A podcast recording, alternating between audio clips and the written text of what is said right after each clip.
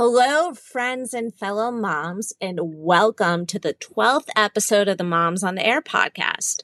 I'm your host, Katie Mahon, and I am joined by my co host and wonderful daughter who just turned one, Maddie Mahon. And this week, I'm so grateful to be joined by Sarah Primiano, and we're going to be discussing speech and language development for kids, which for me, that's something I'm very interested in as my daughter's talking up a storm. And sometimes it's a little bit of goo gaga. Sometimes we hear mama. Sometimes we hear dada. But I think it's time to hear from the experts. So, Sarah, welcome. Thank you for joining. Well, thank you so much for allowing me to be a guest on your awesome podcast. Um, I've actually had as uh, I've had my own baby this past March of this year, so I can definitely say I have found the other guests that have been on your podcast to be really, really awesome to listen to and hear their experiences and their stories. Um, and just if I can just say right off the bat that being a first time parent myself, um, it is really, really illuminating to see things on the other side Absolutely. Um, in regards to my work. Yeah, there's a lot of things to me when, like when I became a mom that didn't make sense mm-hmm. until I became a mom, and then I just was like, "Oh, I get it, I get it." yeah, you know, what? yeah, I mean, for me, one of the things was like the constant like bags under your eyes, where you you know you always see moms say, "Why do they look so tired?" And then you know the sleepless nights, you know, what you're going through right now. It's um, yeah, I get it. I get it. Thank goodness they make under eye uh, patches that don't really work that well with getting the dark circles. And thank um, the universe for caffeine. yes, that's true. That's very true. So, Sarah, I think let's just dive right into it. For little ones um, who kind of just start mm-hmm. talking, mm-hmm. how do their speech and language develop?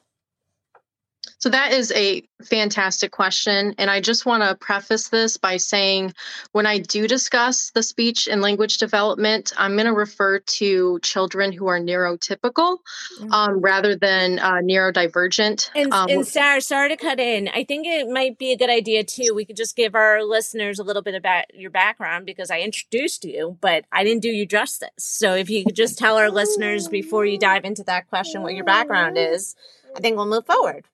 Absolutely. Um, so I am a licensed speech language pathologist and I work primarily with pediatrics. So kids really of all ages, but I love, absolutely love working with really young kids.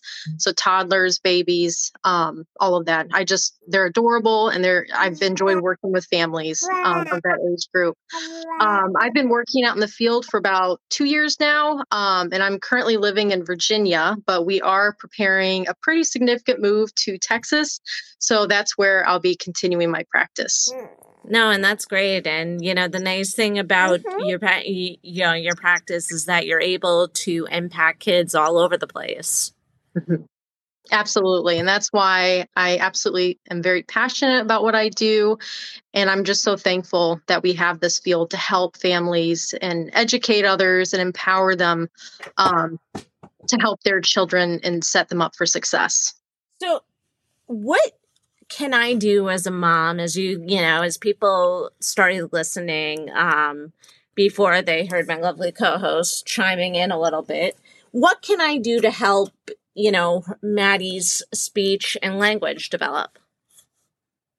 So I will say, when it comes to speech and language development, it's not a 100% concrete, like this is going to look the same for every child but we do have years and years of research that do show you know those developmental milestones that i'm sure you have googled or your pediatrician has shared with you.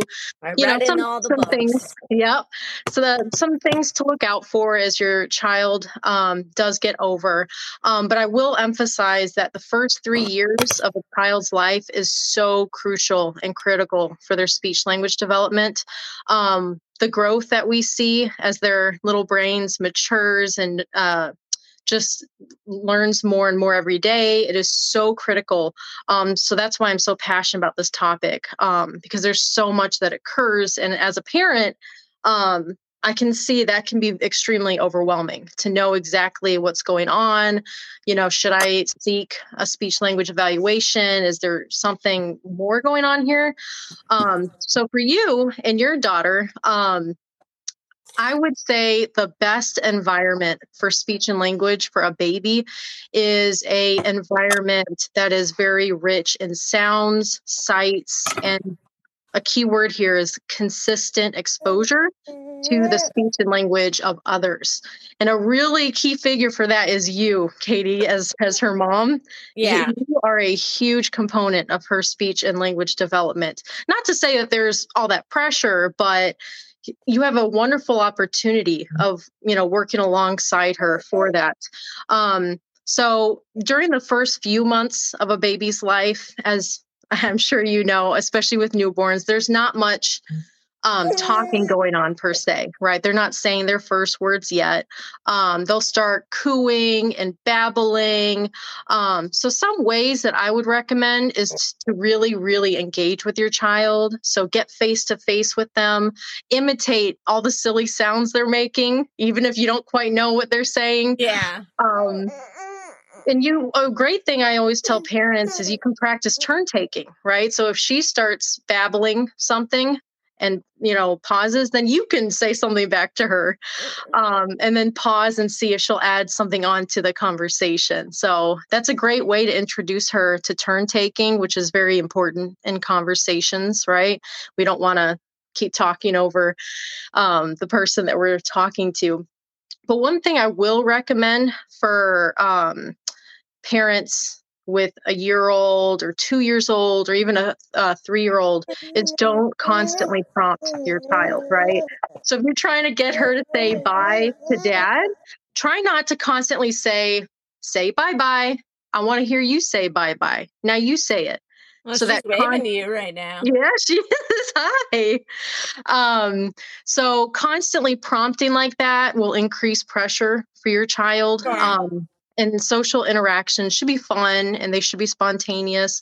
Um, so, what you could do instead is model that for her a lot. Every time dad comes in or comes home, you could say, Hi, dad, nice to see you, you know, welcome home, or, you know, just model that uh, across different contexts multiple times throughout the day.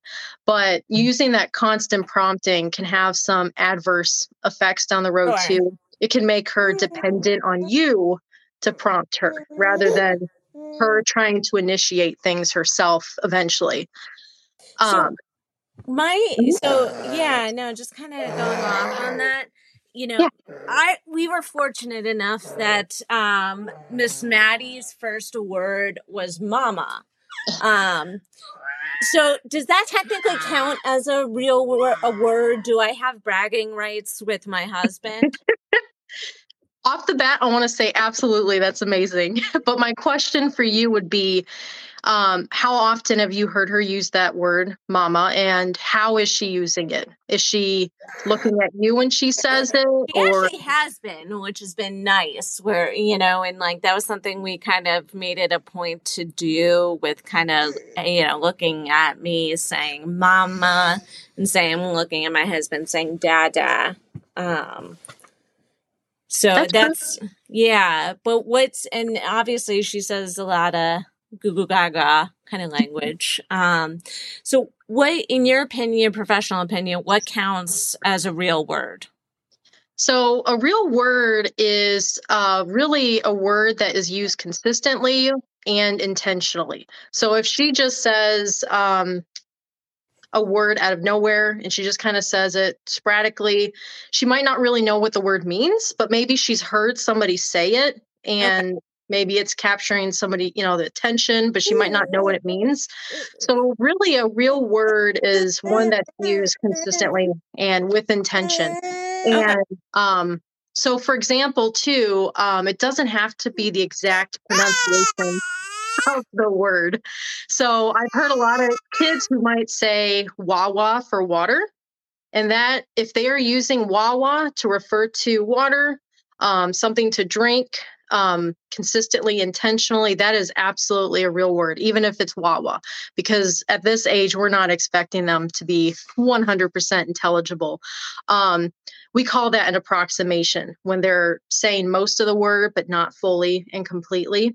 But I also want to mention that um, sound effects can also be counted as first words. So if she was playing with a car and she said beep, beep or what boom, right boom, now, what she's doing?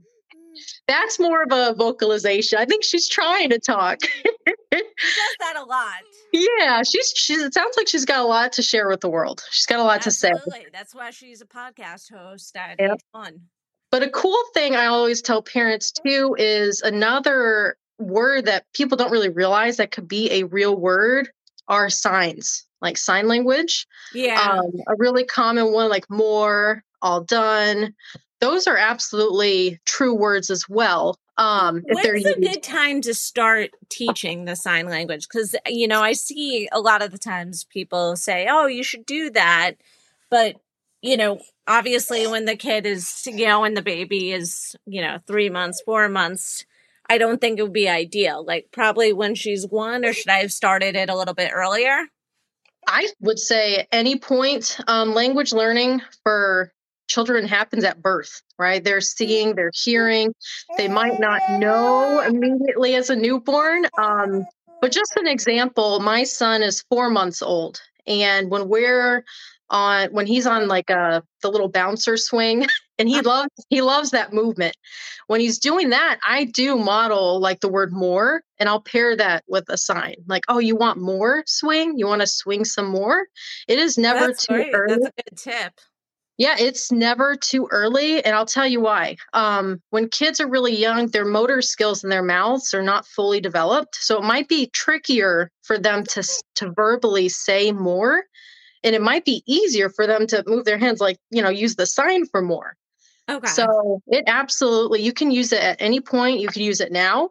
Um, I always recommend pairing uh, some of those functional signs with verbal models as well to do both at once. No, that's an interesting thing. And I mean, I'm honestly, you know, after we're done recording, I'm going to give her dinner and I'll probably try that.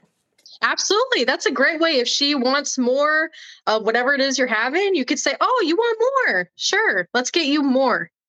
So I, I would recommend pairing that together though with the word more, like the sign and the the verbal model. I think that would be an excellent functional um, activity to use that with, right? Is during meal times. Yeah, no, absolutely. And kind of shifting topics a little bit. I mean, something that you see all the books, all the, you know, every doctor, every, you know, person who is a mommy expert, baby expert, they tell you read to your child, read to your child, read to your child. You know, what, you know, luckily, I, I think for Miss Maddie here, she is semi interested in books at times. I think more the colors, but you know, in your professional opinion, what do I do if my child doesn't seem interested in reading yet? Great question. I want to ask you whenever you're reading to your child, what position are you guys in when you're reading together? Like, is she Um, sitting in your lap and you're holding Yeah, the book? usually actually like this. Yeah. I know that is such a uh, you see that everywhere. That image of the you know baby in your lap sitting together. It's very snugly warm. But here's the thing: um, for somebody of her age or younger, they are not developmentally ready to focus on. I have a book right here, so I'm just going to use this. They're not ready to focus on words or pictures. They want social interaction. So what I always recommend is getting face to face. So Okay. like so like if she was sitting there and she's, you know, staring at you face to face, hold the book like this. Okay. And you also don't have to read stories word for word, but really uh, enunciate and really emphasize certain words in the story, point to the pictures, make it silly, make it goofy, tickle her, you know, depending what the story's about. But my biggest thing is be face to face, make it into a social interaction because she's just not old enough to really find all these letters and words. Super interesting. But if mom is doing it with her, and mm. mom is giggling and mom is pointing and you know you're pairing that social interaction with a story and you're face and you're face to face together and you're sharing that wonderful experience together. So position is everything. I would absolutely read it read a story together face to face rather than you know with her in your lap like this because no that's a very good tip eh, i mean i one of uh, we, we have some, uh, a few people who are mm. watching live and one uh, we just got a comment on the live stream saying great mm. advice i would never have thought about that and that's mm. for me the same thing yeah, and like I said, that's such a common image that you see, right? Is reading a story together, the book's in front of you, but really face to face interaction. Babies love that. They love that social interaction, especially with their mom, right? Yeah. So, especially yeah, with their mom. It's a fun, definitely a fun time. And mm-hmm. I, mm-hmm. obviously, you know, as as a baby kind of, you know, grows, you see them you know develop their own little language their own little communication system you know, if I was concerned about, you know, my child's speech or language development, you know, what do I do? When is it, you know, too early to pull, you know, press, pull the alarm or when is it the right time or, you know, in your professional opinion, what's the milestones to look out for? So I can absolutely share with you a general idea of some what we would consider to be um, of concern, but I would absolutely stress that as a parent, you are the expert in your child, right? And I know there's developmental milestones out there to look into. But what I always tell parents, you are the expert. If your gut is telling you that there might be something more going on, why sit around and worry and worry over that? I would absolutely recommend at any point, if you have any concerns, talking to your pediatrician. Um, just to see what your pediatrician might think. And if anything, seek a speech and language evaluation. Worst comes to worst, you do this evaluation, and the speech therapist says, Wow, your child's actually doing fantastic. Like they are on par for their age. Um, you've got nothing to worry about, but they can still give you some really cool strategies to use at home to continue that. Um, or reassure you that there's really nothing to be concerned about right now. Um, I understand myself now being a first time mother. You worry over everything. Right? Is my child on par with this? Oh, he's he's not here, but this other child is. So what does that mean about my child? I would never hesitate to reach out and just ask professionals. We're here for you guys. We're here to reassure you. We're here to educate you. But I will say for like 12 to 15 months, if they're over that year mark, um, you know, a child usually says their first true word around the first year. But if they're approaching uh, midway closer to the year two and they're not really saying words mm-hmm. or they're not really like turning when their name's being called or they're not really babbling anymore. yeah, um, I was just told today at um, her pediatrician appointment that she's at a phase now or she's going to be testing me with discipline. So that's like another thing to look forward. They're testing those boundaries, huh? but those are just some ideas. Um, so yeah, if they're not really saying their first word, or if they were saying words and all of a sudden they're just not, it almost seems like they they're quieter than they were definitely look that into because it might be something completely you might not realize. It might be maybe uh, they have an ear infection and they can't really hear as well or something, and they might just need to have that looked into, or maybe they would benefit from a little bit of uh, early intervention, you know? So the earlier, the better. Um, research shows there's a lot of positive um, treatment outcomes if you approach it early on rather than the wait and see approach. I, yeah. Sure. So, Sarah, I want to be mindful of your time, especially with your little one, in that it's almost dinner time. So, what is the best place for people to learn more about you and the services you provide? So I do have an Instagram account. Um, my username on Instagram is the Speech Lady SLP on there. Um, and I also do have a TikTok account um, with that same username. Um, I use my platforms to just share basically what I'm talking about today, like a lot of strategies that parents can use with their children, um, or just some helpful information about childhood development regarding speech and language. So, those are two great platforms that you can get more information for me. That's great. And can so I know you're going to be moving to Texas. Um but like I'm based in New Jersey. So can people access your services all throughout the country? So, no, they would not be able to. Um, and that's because I am currently licensed for the state of Texas. Um, gotcha. So, I only provide services to those who are residents in Texas. Um, I can provide services virtually, though, but still has to be in the state of Texas where my license is. Makes sense. Anyway, Sarah, I want to thank you so much for your time today and sharing your insight, your expertise. I mean, me right now, as a mom of a one year old, I am, you know, appreciate it more than you know. Uh, I wish you the best, especially you and your little one. May you get more sleep. And I hope thank you'll you. join us for a future episode. Absolutely. Thank you so much for having me. And if you do have any questions about your daughter's speech, feel free to reach out to me. I'd be happy to chat more. Um, so I'm always available for that. And thank you again for having me on your show. I'm a big fan. Thank you. And for our listeners, thank you for tuning in for today's episode. I hope you'll join us next week.